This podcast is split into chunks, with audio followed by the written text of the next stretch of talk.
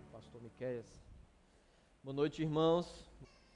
O que Jesus espera de nós como discípulos, como famílias?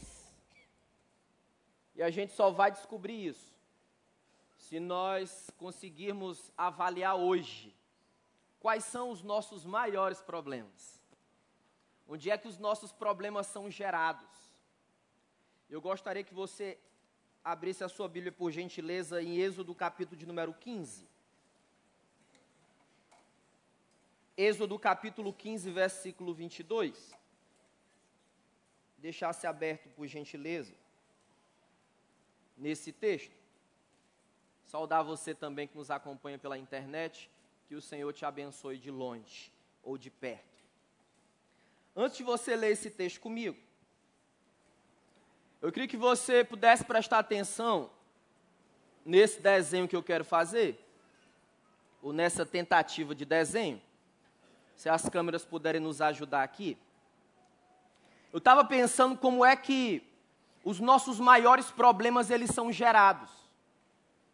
E vê a imagem essa que eu quero colocar aqui para vocês.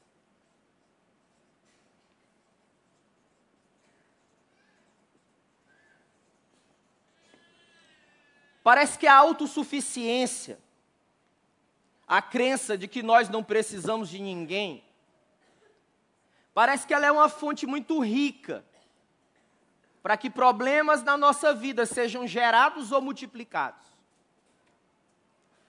Depois eu pensei o seguinte: é tão perigoso pensar que nós não precisamos de ninguém, tão perigoso quanto é depender exclusivamente, unicamente, de alguém, de pessoas ou de coisas totalmente. Talvez nós pudéssemos colocar aqui codependência. Então, quando a nossa vida ela começa a depender de uma pessoa, de coisas, e nós podemos nos frustrar, nós podemos nos entristecer, os problemas podem ser multiplicados ou gerados. Mas tem uma outra coisa também.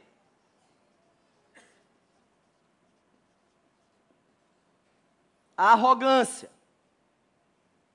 A arrogância é o entendimento de que nós somos muito bons, de que nós somos tão bons, que nem dependemos de Deus, que nem precisamos caminhar com Jesus a arrogância. Mas também tem outra coisa.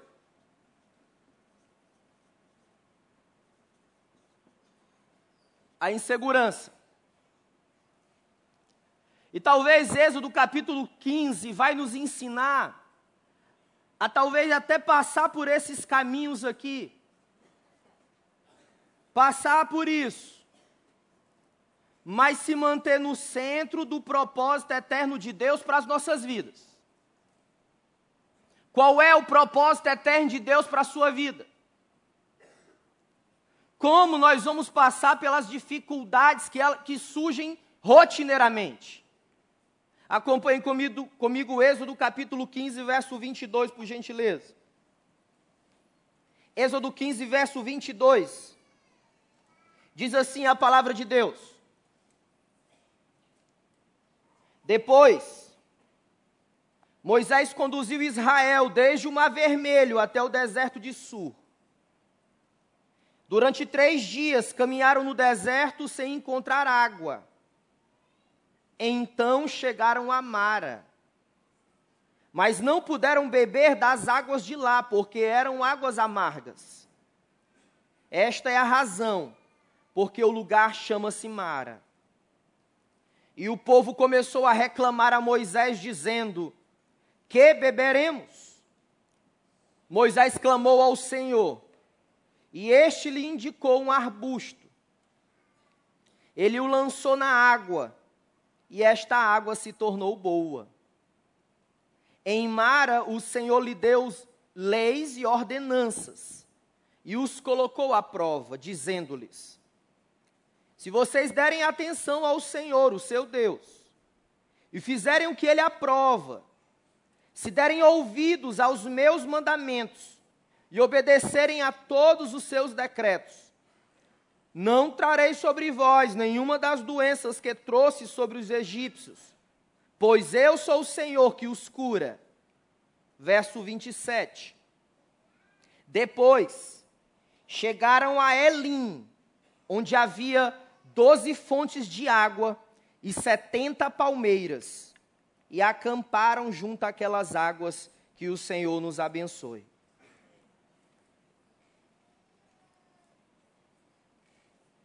Meus irmãos, a fé cristã, ela sempre teve em movimento.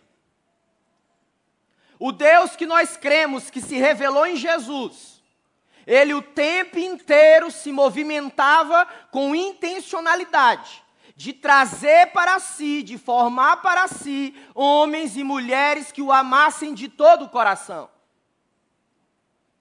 Pensa na, na causa de muitos dos nossos problemas autossuficiência, codependência, insegurança ou arrogância. A boa notícia, aliás, a primeira boa notícia que eu quero compartilhar com você hoje, é que diante disso, diante dos problemas que o povo de Deus estava enfrentando nesse momento, os céus ainda continuam abertos para que Deus possa se mover em nosso favor. Vou contar essa história para você. Quando nós iniciamos o verso 22, onde a Bíblia diz assim: Depois eles seguiram para o deserto. Capítulos antes, descrevem a mão poderosa de Deus tirando um povo depois de 400 anos de escravidão, de opressão, de abusos físicos, de abusos emocionais do Egito. Qual era o propósito de Deus naquele momento? Era tirar o povo a qual ele amava do lugar da opressão para o lugar da promessa, e o lugar da promessa tinha um nome. O lugar da promessa que Deus também já liberou sobre as nossas vidas tem um nome. Para esse momento era um espaço geográfico chamado de Jerusalém. Mas a Bíblia diz, em Apocalipse 22, que o lugar da promessa, que o ambiente da promessa se chama a nova Jerusalém de Deus, que virá do céu para nós. Moisés tem o desejo, a expectativa de conduzir esse povo. A questão é que quando nós chegamos no verso 22, o milagre da travessia, a adoração da dança, dos louvores comemorados por Miriam, irmã de Moisés, se transformam agora numa crise.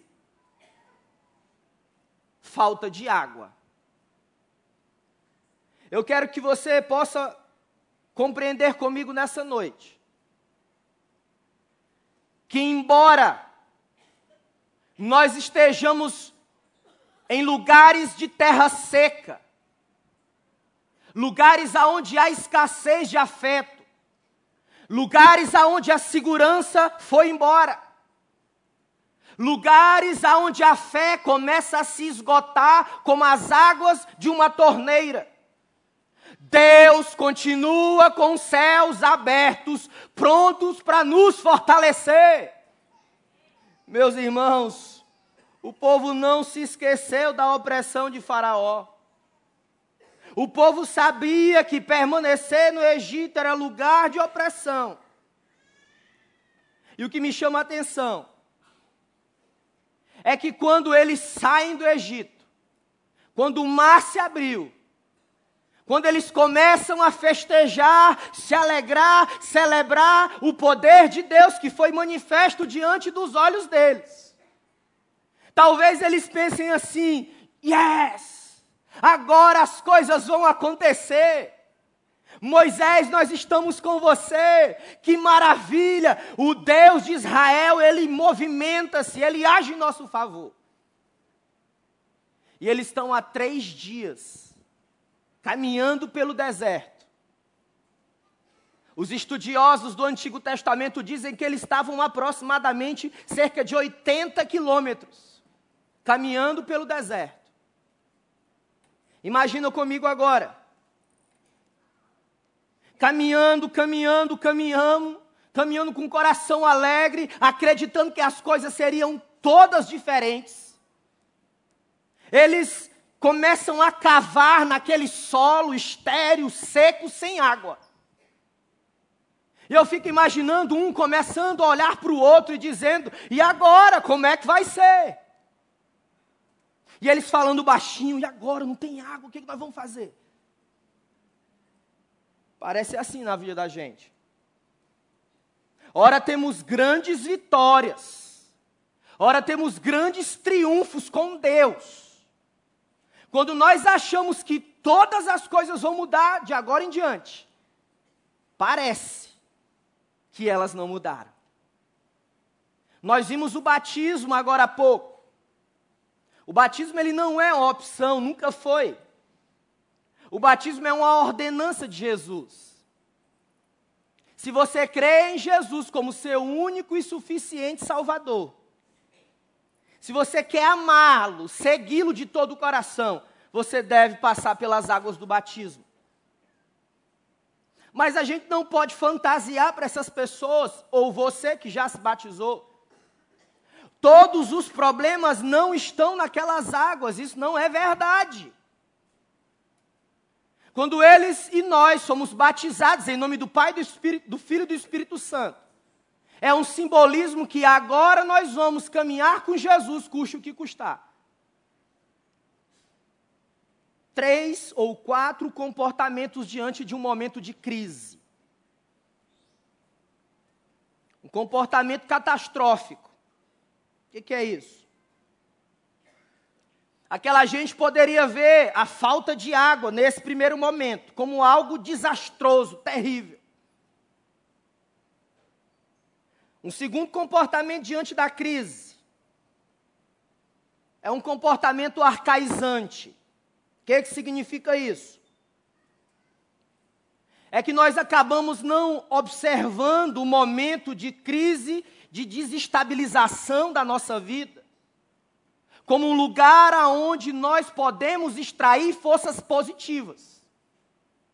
A gente não consegue enxergar quando temos um comportamento arcaizante. Um problema é o comportamento futurista. Queremos enfrentar a crise somente olhando para o futuro. Tem um outro comportamento chamado escapista, onde nós fugimos para dentro de nós, interiorizamos a crise, preferimos não saber do que está acontecendo, não ler os jornais, não avaliar nossa vida, não pensar no nosso relacionamento, não olhar para a nossa casa. Mas o que essa gente pode nos ensinar hoje? é um comportamento responsável. Qual é o comportamento responsável? É quando eu assumo a crise como uma nova oportunidade de vida. Talvez você diga, mas como que pode? Era mais ou menos meio milhão de pessoas, sem contar mulheres e crianças. Mas como que pode? Tinham mães dizendo: Moisés, precisamos dar água de beber para essas crianças. Talvez venha no seu, no meu coração, quando lemos o texto: Meu Deus, quem é esse Deus que ora faz um milagre tremendo, outra hora deixa o povo sem água? Eu quero que você anote nas tábuas do seu coração. O versículo 22 essa trajetória no deserto era o início de uma jornada. E indica para nós que os céus continuam abertos sobre cada um de nós, para que a gente perceba os avanços que já tivemos e olhe os retrocessos desnecessários que vivemos. Eu não sei se você prestou atenção, mas eu disse que o povo havia avançado. O povo havia saído do Egito. O povo não mais trabalhava como o resultado de uma opressão, de uma tirania, mas o povo estava se abrindo para uma nova possibilidade de vida. Sabe, meus irmãos, parece que nós somos infantis e imaturos demais. Porque esperamos dessa vida moleza. Esperamos dessa vida, no nosso inconsciente, águas tranquilas.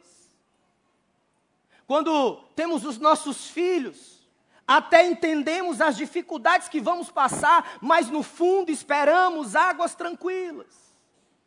Quando iniciamos um relacionamento, apaixonados um pelo outro, sabemos até das dificuldades que podemos passar, mas no fundo esperamos águas tranquilas. Imaturidade, isso sim é imaturidade. Várias vezes ouvi, mas aquele irmão, aquela irmã é maduro na fé. Eu ouvi essa palavra muitas vezes. E eu fiquei me perguntando, o que, que significa ser alguém maduro na fé? Opção número um, é alguém que frequenta o prédio de uma igreja Opção número dois é alguém que é filho de crentes. Opção número três é alguém que é pastor, filho de pastor, bispo, ou padre, ou rabino. Não. Sabe o que eu descobri? Ser maduro na fé são aqueles que Deus confia os tesouros do seu coração para serem usados para a glória dele, para expandirem o reino, aprofundarem o reino, ainda na nossa geração. Maturidade na fé. Não é alguém que concentra, que retém os tesouros de Deus. Mas maturidade na fé é alguém que percebe seus avanços compartilhando a bênção de Deus. Não seja dirigido pela culpa. Avaliamos os avanços, avaliamos os retrocessos e, e muitas vezes nessas avaliações necessárias, somos dirigidos pela culpa, manipulados pelo passado.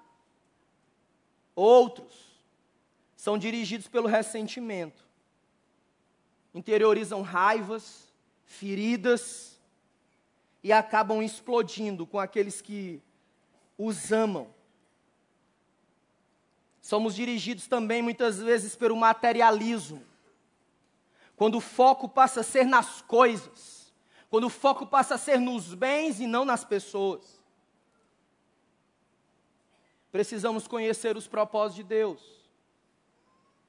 Parece que ano entra, ano sai, nós acabamos nos acostumando com a religiosidade vivenciada por nós aquele momento de experimentar a glória de Deus, agora o um momento no deserto, sem água, era um momento de perceber os avanços que tivemos e os retrocessos desnecessários que vivenciamos. Acompanhe comigo o verso 23, por favor. No versículo 23.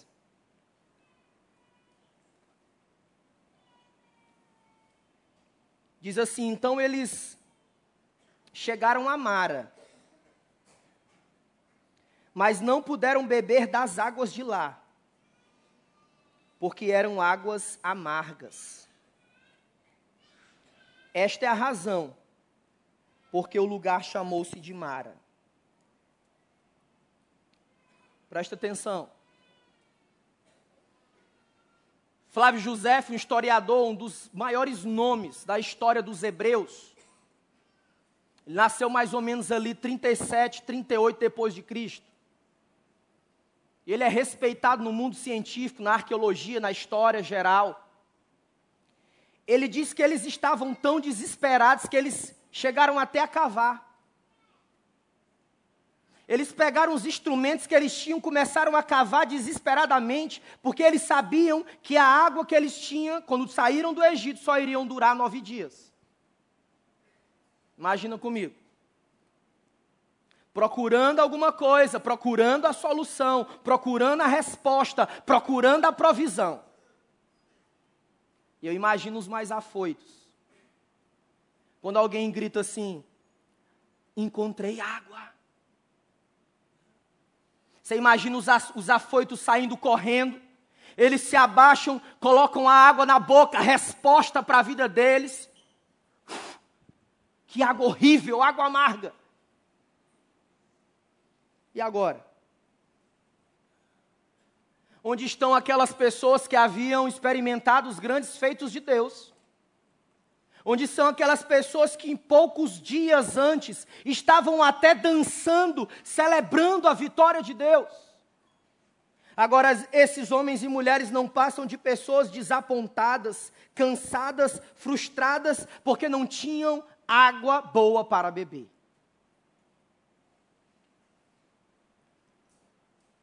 Presta muita atenção. Cuidado com o desespero silencioso. Às vezes a gente nem se manifesta corporalmente, ansioso, aflito. Chega no ambiente de trabalho com a tranquilidade, chega em casa com a tranquilidade, chega na igreja com a tranquilidade, vai na célula com a tranquilidade, mas por dentro, um desespero silencioso, porque sabe do momento da crise. É, meus irmãos, o povo de Deus havia literalmente desfrutado de águas amargas. Recentemente, o apresentador de um dos canais de televisões aqui no Brasil, de TV, Luiz da Atena, deu uma entrevista dizendo que conhecia as águas amargas de se ter um familiar usuário de drogas. Talvez não seja esse seu caso. Mas parece que cada um de nós temos, perto ou longe, poços de águas amargas na vida. Talvez a, a, água amarga na sua vida seja um casamento quebrado, seja vergonha, seja agonia, seja perturbação. Talvez as águas amargas da sua vida seja por uma ou várias vezes você ouvindo seus pais dizerem na sala da sua casa: que não conseguiram estudar porque vocês nasceram. Talvez as águas amargas da sua vida sejam uma falência financeira, por causa de circunstâncias, problemas, pessoas. E como psicólogo, não quero quantificar ou qualificar o sofrimento. Há sofrimento em quem nunca teve nada para realizar os seus sonhos mas também há sofrimento, de igual maneira naqueles que um dia tiveram e agora não têm mais. Águas amargas. Eu lembro no dia que fui visitar uma das células que se reúnem durante a semana nas casas de nossa igreja. A igreja do recreio, ela se reúne para além desses tijolos que têm a sua importância e tem seu espaço, mas se encontram nas casas, nas universidades, nos escritórios, nos ambientes de trabalho. E um dia saí, fui visitar uma célula, um grupo de pessoas que entendem que dependem de Jesus, que têm potencial para mudar o mundo a partir das suas casas, e eu fui à freguesia. Não sei se tem uma foto aí, Pepe, por gentileza. Claudinho, ajuda a gente, por favor. E meus irmãos, Parecia uma noite normal, como qualquer outra. Essa célula muito interessante, porque eles estavam comemorando um aniversário. Então, numa célula, numa casa, não é ambiente para reter as pessoas, mas é ambiente para celebrar com as pessoas, orar pelas pessoas, ouvir as pessoas, treinar as pessoas, para que elas possam multiplicar a graça de Deus. Eles estavam se alegrando, celebrando o aniversário da Kátia. Kátia, essa jovem está sentada numa cadeira de roda, próxima a essa irmã de blusa verde e outra de blusa amarela. Eu venho acompanhando a Kátia pelo menos uns três anos. Aliás, eu tive o privilégio de batizá-la aqui em nossa igreja. E uma coisa me impactou demais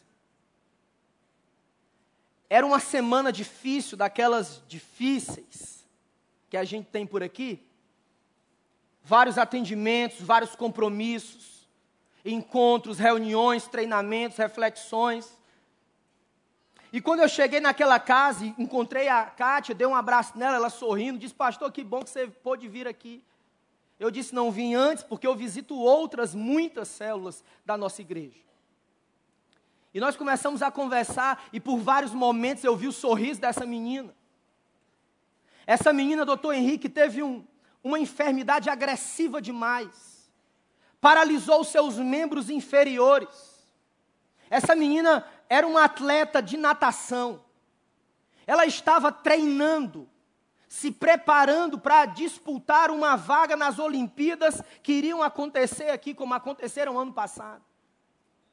E um dia ela começa a sentir uma forte dor nas costas. E ela vai ao INCA e ela descobre essa enfermidade severa.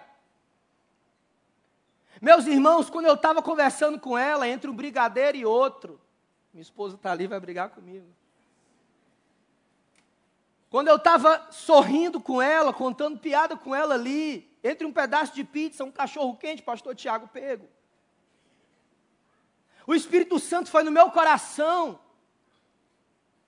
lá no coração, dizendo assim: meu filho, os céus continuam abertos sobre sua vida, sobre a vida dela. Sabe por quê? Porque as águas amargas não podem colocar um ponto final nos meus planos para vocês. Meus irmãos, eles colocaram a água na boca, estava amarga, mas os céus continuavam abertos sobre eles. E essa jovem está firme toda semana orando pelas pessoas, entusiasmada com o que Deus pode fazer no mundo. Quais são as águas amargas da sua vida? Obrigado, Claudinho.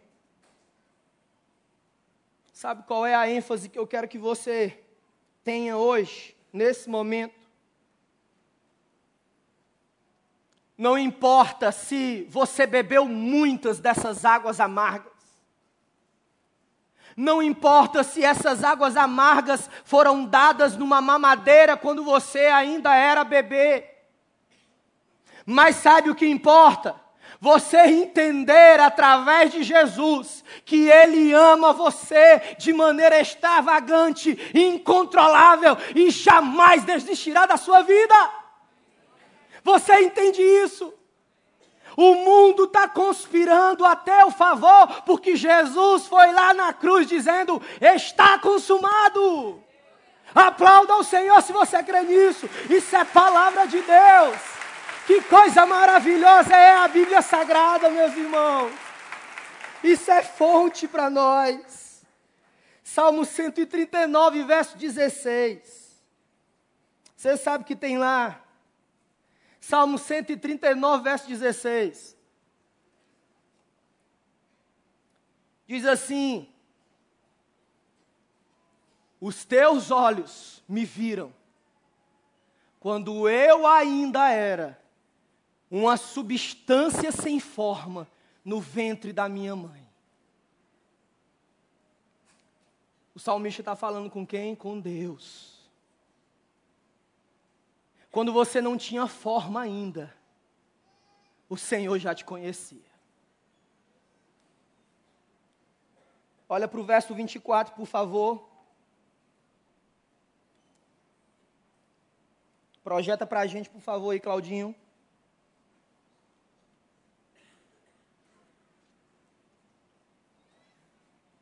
Sabe o que aconteceu quando eles viram que tinha águas amargas? o povo começou a reclamar a Moisés, dizendo: Que beberemos. Preste atenção. O versículo 24.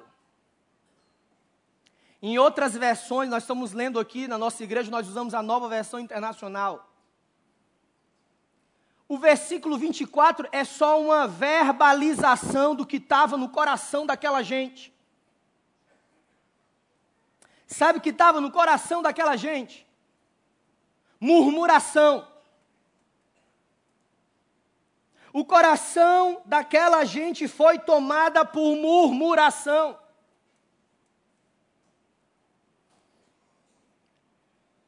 O Dr. Paul Schultz, em 1987, nos Estados Unidos, ele descobriu, Dr. Joel Leandro, uma coisa muito interessante, que ele chamou de consciente da adversidade. O que, que é isso? Ele começou a estudar por que, que existiam pessoas que passavam por águas amargas na vida e elas eram destruídas. E existiam outras pessoas que também passavam por águas amargas na vida e elas conseguiam se permanecer firmes. Quando eu me lembrei disso, eu fiquei pensando: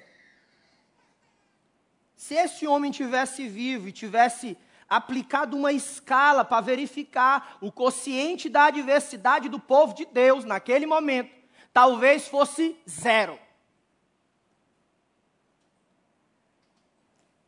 A semelhança do povo, parece que nós, quando nos deparamos com poços de águas amargas, parece que quando a gente coloca na boca, a gente murcha na hora. Sabe por quê? Porque o nosso consciente de adversidade é baixo. Porque a gente não consegue entrar num relacionamento bem, inteiro em Deus e sair dele, seja se ele continuar ou não, bem.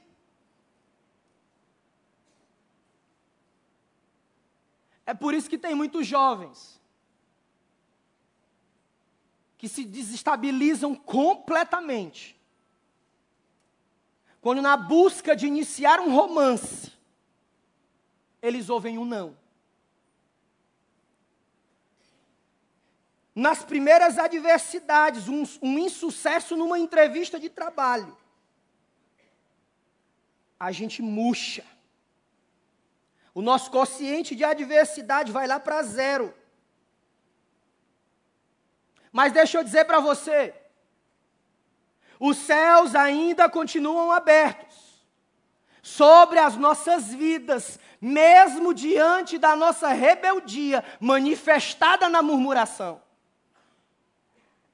Quando nós entendemos isso, nós passamos pela dificuldade, pelas águas amargas da vida, sem culpar os outros nós passamos a nos posicionar no tempo e na história, assumindo as nossas responsabilidades e decisões.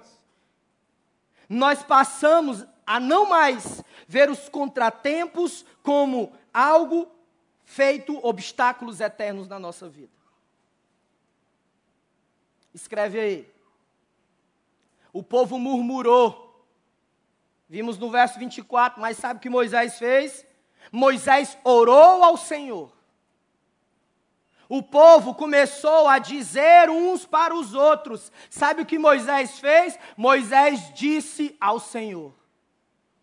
O povo se irritou. Sabe o que Moisés fez? Moisés se humilhou diante de Deus. Meus irmãos, os céus continuam abertos. Sabe quando é que nós crescemos? Sabe quando é que nós somos esticados por Deus? Quando nós dizemos assim, Senhor, que o teu espírito que faz morada na minha vida, isso é teologia bíblica. O teu espírito que mora em mim, que dele cada área da minha vida possa se submeter ao seu governo, à sua autoridade, porque eu amo ao Senhor. Eu estou sendo esticado por Deus. Essa gente não percebia que Deus estava querendo levar eles para outro nível. Por isso tinha que ter águas amargas. Se você está diante de uma situação que está muito além da tua força, da tua compreensão. Sabe que é necessário? É necessário dizer: Senhor Jesus, toda a minha vida está nas tuas mãos. Eu vou passar por esses poços, porque eu creio que o Senhor continua com os céus abertos sobre a minha vida. Olha o verso 26. Projeta, por favor, Claudinho, verso Aliás, verso 26, por favor, Claudinho.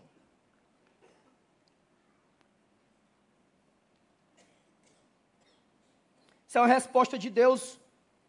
Aliás, verso 25, perdão. Moisés clama a Deus e esse lhe indica um arbusto. Ele o lançou na água. E essa água se tornou boa.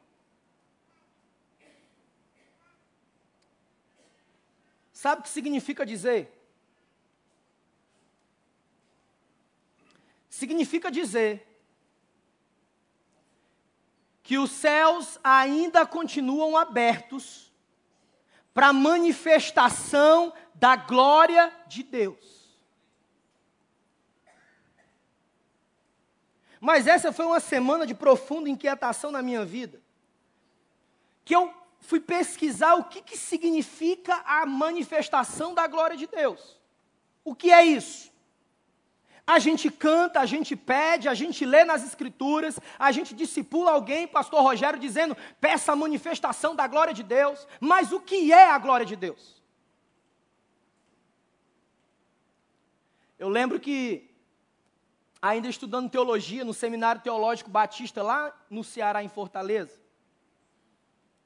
Pastor Wander foi pregar na nossa formatura. E uma das coisas que ele disse marcou muito a minha vida ali, como tem marcado até hoje. Ele disse o seguinte: Nós tínhamos ali líderes da denominação no estado, igrejas em 184 municípios, líderes de várias, vários tempos na fé cristã. E o pastor Wander sobe ao púlpito, começa a pregar a palavra de Deus, e ele diz assim: Meus irmãos, o Espírito Santo não é coisa de pentecostal. O Espírito Santo é coisa de crente, de discípulos de Jesus. Eu quero começar dizendo o seguinte: a manifestação da glória de Deus está disponível para nós. O nosso problema é que nós ficamos indiferentes, com medo de clamar a Deus para fazer milagres. Temos medo. Quando o ceticismo, quando a teologia liberal entrou nas universidades, aliás, as duas grandes universidades, as maiores universidades do mundo começaram com cursos de teologia. Na Inglaterra e nos Estados Unidos. Quando o liberalismo entrou, parece que calou a boca daqueles que estavam se preparando para equipar a igreja de Deus. Muitos pastores começaram a ter medo de falar sobre milagres. Muitos pastores tinham medo de orar para Deus realizar curas. Mas sabe o que isso aqui nos ensina? Que quando Deus diz assim, Moisés, pega essa árvore aqui, joga na água, o Senhor está dizendo, Moisés, eu não mudei, eu sou o mesmo que manifesta a minha glória. Glória de Deus. Milagres Deus pode fazer. Precisamos ter coragem de clamar a Deus na palavra, dizendo: Deus, não me deixa com medo de clamar milagres. Eu clamo por um milagre no meu casamento. Senhor, eu quero clamar por um milagre que Deus cure essa pessoa em nome de Jesus. Espírito Santo, eu quero te clamar, restaura essa família. Espírito Santo, eu quero te clamar, leva a igreja para os lugares mais longe dessa terra ou os mais pertos. Milagres Terminei de ler um livro domingo passado, eu fiquei com vergonha. Eu li um livro chamado Fortalecidos no Senhor, Bill Johnson. É pastor de uma grande igreja. E ele fala de milagres com tanta naturalidade do que Deus está fazendo ali. E eu fico, meu Deus, o mesmo Espírito que atua na África é o mesmo que atua na Colômbia, é o mesmo que atua na Coreia, no Brasil, é o mesmo que atua em El Salvador. Então, por favor, faz igual aqui em nome de Jesus. Precisamos ter sonhos. Quando Moisés vai clamar ao Senhor, Moisés tem um sonho que Deus vai cumprir a sua palavra. E a palavra era assim: Ei, vocês vão sair desse lugar e vão ao lugar onde eu vou mostrar. Abrindo uma revista de grande circulação no Brasil. Se eu falar o nome dela aqui, é arriscado eu ser apedrejado, mas não vou falar o nome dela, não, Silviano. Delfim Neto disse o seguinte: ex-ministro da Economia nos anos 70. Parece que Deus esqueceu do Brasil nos últimos 30 anos. Está lá nessa revista. Um homem de profunda inteligência. Disse que acredita que Deus esqueceu do Brasil nos últimos 30 anos. Ele está equivocado. Sabe por quê? Porque Deus jamais vai se esquecer daqueles que Ele ama. O Brasil tem jeito, e o jeito para o Brasil é Jesus. O jeito para o Brasil é quando nós nos levantarmos nele e dizemos: Senhor, manifesta glória em nosso meio. Hoje de manhã eu disse para os líderes de células aqui: precisamos clamar a Deus para que Ele manifeste a Sua glória nas nossas casas. A gente sai, vai para casa, vai para o trabalho, volta para casa, vem para o prédio da igreja, e parece que nada novo acontece na vida da gente. Mas quando nós pegamos a chave da nossa casa, quando nós abrimos a porta, quando nós nos juntamos em algum momento, durante um mês, durante a semana, durante o dia, durante o ano, dizendo assim: Senhor, eu creio nessa palavra, então, por favor, em nome de Jesus, manifesta a tua glória na minha vida.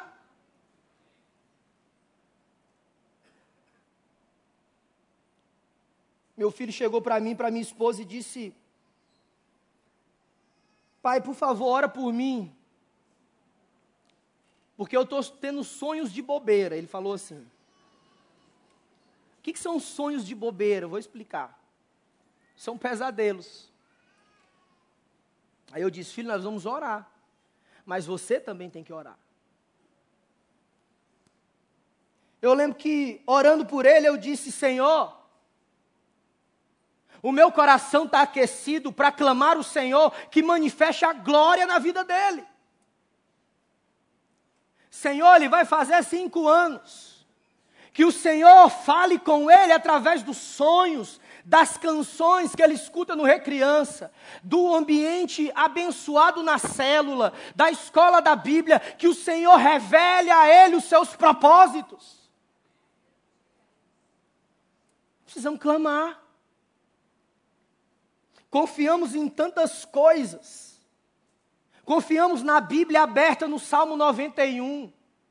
Alguns confiam em pedaços de madeira na sala de casa, outros confiam em guias. Meus irmãos, nós precisamos confiar e clamar a glória de Deus. Glória de Deus. Verso 27. Acompanha comigo, por gentileza.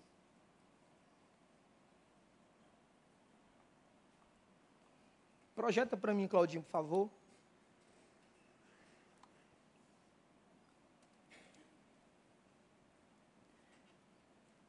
A Bíblia diz lá. Depois disso, eles chegaram a Elim.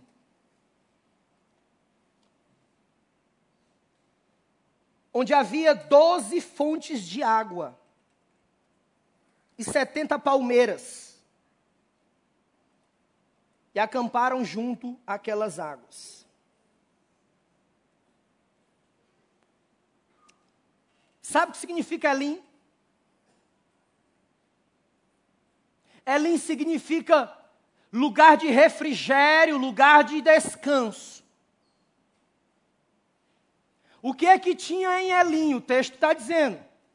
Tinham doze fontes de águas e setenta palmeiras. Isso tem uma chave espiritual para nós aqui. Por isso que nós necessitamos conhecer a palavra e aplicá-la na nossa vida. Ler o texto, aplica. Ler o texto, aplica na vida. Então preste atenção. Quando o Senhor permitiu que eles se deparassem com aqueles poços de águas amargas, quando o Senhor orientou Moisés a pegar um arbusto, jogar na água e clamar a manifestação da glória. Quando o Senhor diz assim: ei, gente, agora eu vou levar vocês para Elim. Sabe o que o Senhor está dizendo para você, para mim e diz para eles? Ó, oh, eu preciso fortalecer a vida de vocês. Eu preciso dar refrigério a vocês. Eu preciso dar energia para vocês. Eu preciso dar equipamento para vocês. Porque a jornada é longa. Estava começando aqui. Outro dia de manhã eu preguei sobre o final dessa jornada. À noite, eu estou falando hoje do início da jornada. Meus irmãos, a gente não entende nada. A gente acha que Deus não sabe o que está fazendo, mas Ele sabe.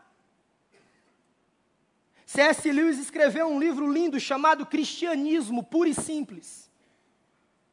E ele usa a ilustração dizendo o seguinte: Imagine se Deus construindo uma casa na sua vida. Ele começa a ajeitar as coisas, ele começa a mudar os quadros, ele começa a colocar uma mesa, você sabe o que ele está fazendo. Mas vão se passando os dias, ele começa a derrubar uma parede, ele começa a tirar um portão e você se pergunta, mas não faz sentido o que ele está fazendo. E ele continua a mudança, ele continua a construção e a reconstrução de uma casa dentro da sua vida. Sabe qual é o final dessa história? É que o interesse de Deus não é de fazer uma casinha na sua vida. O interesse de Deus é fazer uma casa na sua vida. Eles precisavam ir a Elim. Diferente da meditação oriental, onde nós precisamos esvaziar os nossos pensamentos, a meditação bíblica eu preciso encher os meus pensamentos da palavra de Deus. A meditação bíblica, eu preciso lembrar quem Deus é e o que que ele faz, o que que ele fez e o que ele vai fazer na minha vida, porque a sua palavra me assegura isso.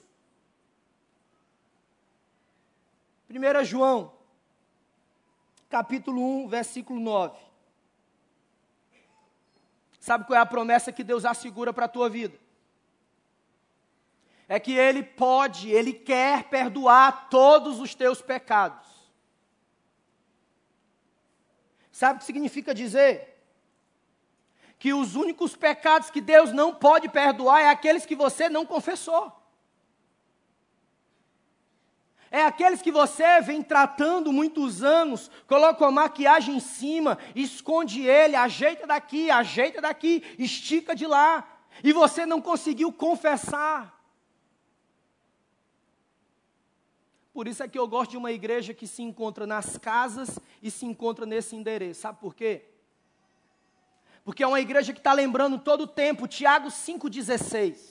Sabe o que, que diz Tiago 5,16? Confessai os pecados uns aos outros para que sejam curados. Quando eu confesso para Deus, eu sou perdoado. Quando eu confesso para o outro, diz as Escrituras que eu sou curado. Então a confissão é a chave que abre a porta da libertação e da restauração. Sabe qual foi o resultado disso? Eles chegaram a Elim. Eles descansaram ali. Eles renovaram as forças. Eles deram água para as crianças, eles deram água para os animais. Eles viram mais uma vez os feitos de Deus. E aí no capítulo 16, que eu não vou pregar hoje aqui, você vai ler em casa ou amanhã, durante a semana. Eles foram para outro lugar. Porque Elim também não era o ponto final. Fica de pé em nome de Jesus.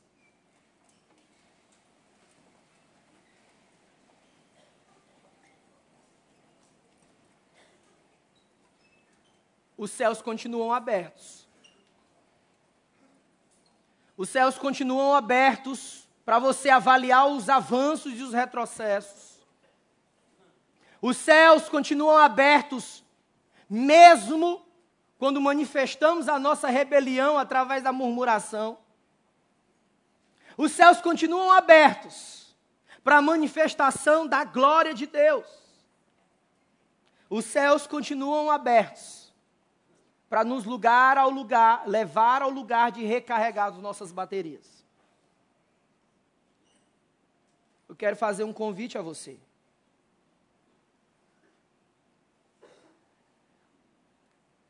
O lugar da crise. O lugar do milagre. E o lugar do descanso dizem para você numa placa enorme, como se fosse um outdoor: continue. E você, jovem, continue. Você que é adolescente, continue. Você que é casado, solteiro, viúvo, divorciado, continue. Você que é idoso, continue. Sabe por quê? porque a promessa que Deus revelou na Sua palavra, a promessa que está aqui à nossa disposição, que os nossos irmãos na China sofrem para ter essa palavra, ela está aqui à tua disposição.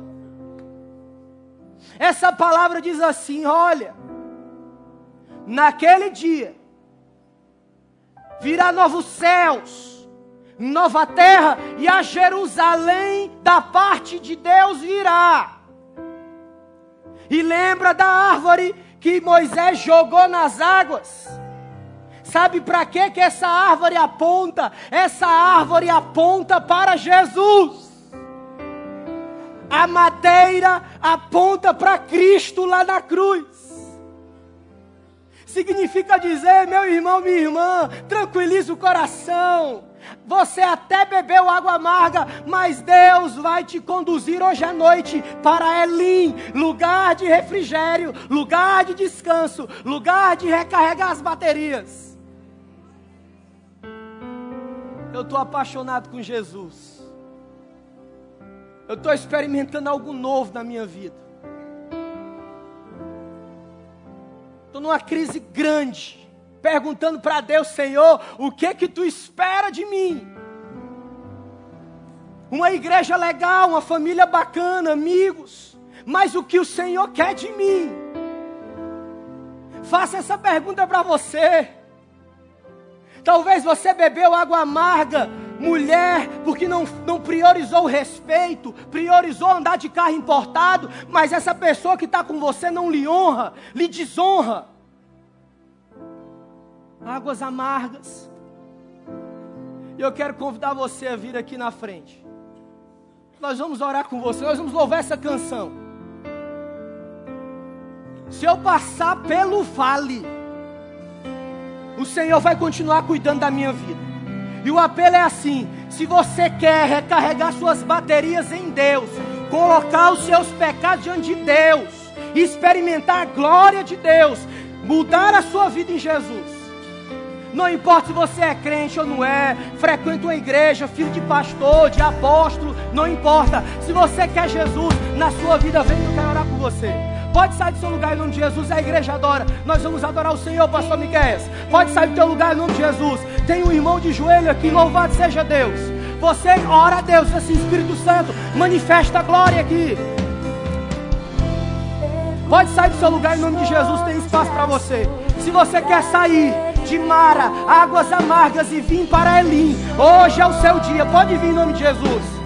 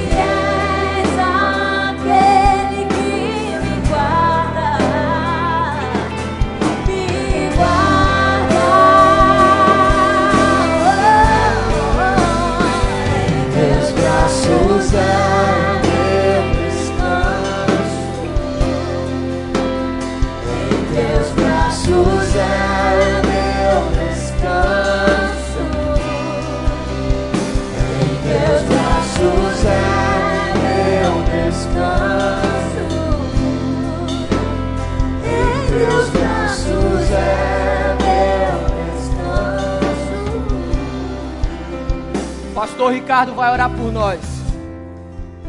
Antes de nós louvarmos essa canção, pastor Miquel, o restante dessa canção. Eu quero dar essa oportunidade para você.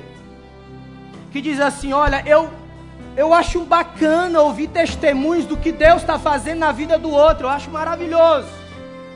Mas eu quero hoje à noite, não é amanhã, é agora. Assumir um compromisso com Deus de você experimentar a glória dele.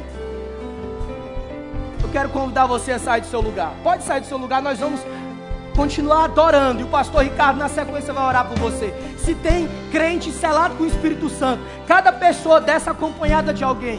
Se você é selado com o Espírito Santo, convertido, homem com homem, mulher com mulher, pode sair do seu lugar aqui, ó. Várias pessoas aqui na frente. Várias pessoas lugar de descanso, lugar de acolhimento é aqui. Se você é selado com o Espírito Santo, membro crente dessa igreja. Seguro estou nos braços daquele que nunca me deixou.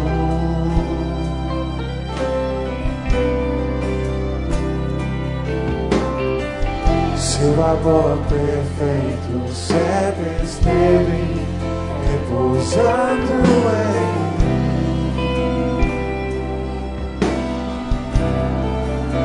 E se eu passar pelo vale,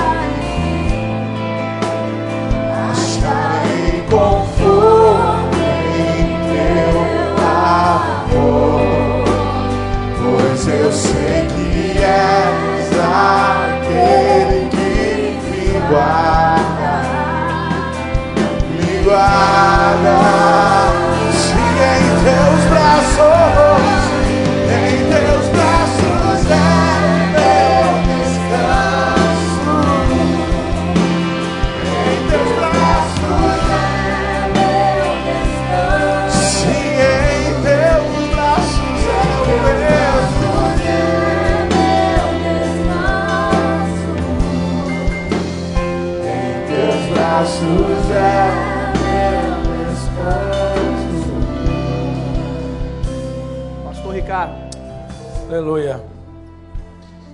Quero dizer para você o seguinte, que em 2008 eu estive em Israel com vários pastores, uma caravana, e eu estive nesse lugar, em Mara. Foi a primeira parada de, do povo. E houve um milagre ali. E a orientação que a gente tem aqui recebe um, foi um pedaço de madeira pedaço de graveto. Como o pastor Marcos já disse, a madeira, há um madeiro sobre nós. o madeiro de Cristo, o madeiro da cruz. E esse madeiro transformou a nossa vida em amargura, em água doce. E nessa noite, eu acredito que todo apelo, Deus abre um portal. É um portal no mundo espiritual. E você atendeu o apelo, você veio. E aqueles que ainda não vieram podem vir. Onde quer que você esteja, a oportunidade de Deus hoje de transformar a tua amargura em doce. E Deus vai fazer isso no nome de Jesus, porque Deus não é um Deus em vão. Eu não sei quantos vão receber, mas muitos vão receber. Talvez não vão receber aqui, mas durante essa semana, durante esse tempo, eu quero profetizar na tua vida hoje a transformação de amargura, de águas amargas em água doce. Água para você beber, água para você saciar tua sede, saciar a sede de outros. Por isso agora feche teus olhos agora. Agora eu vou pedir que você que está orando por alguém, empreste a tua boca agora. Consagre agora, entregue agora. Abra tua boca e encherei, diz o Senhor dos Exércitos. Abra tua boca agora, igreja. Estenda tua mão para cá agora, no nome de Jesus. Estenda tua mão agora, porque o Espírito Santo de Deus está nesse lugar. E nós vamos orar agora. Você vai clamar ao Senhor, a igreja em comunhão, vai clamar ao Senhor, porque Deus vai fazer algo extraordinário, o maior milagre de conversão, de transformação de vidas. Oh Deus, no nome de Jesus, nós estamos aqui agora.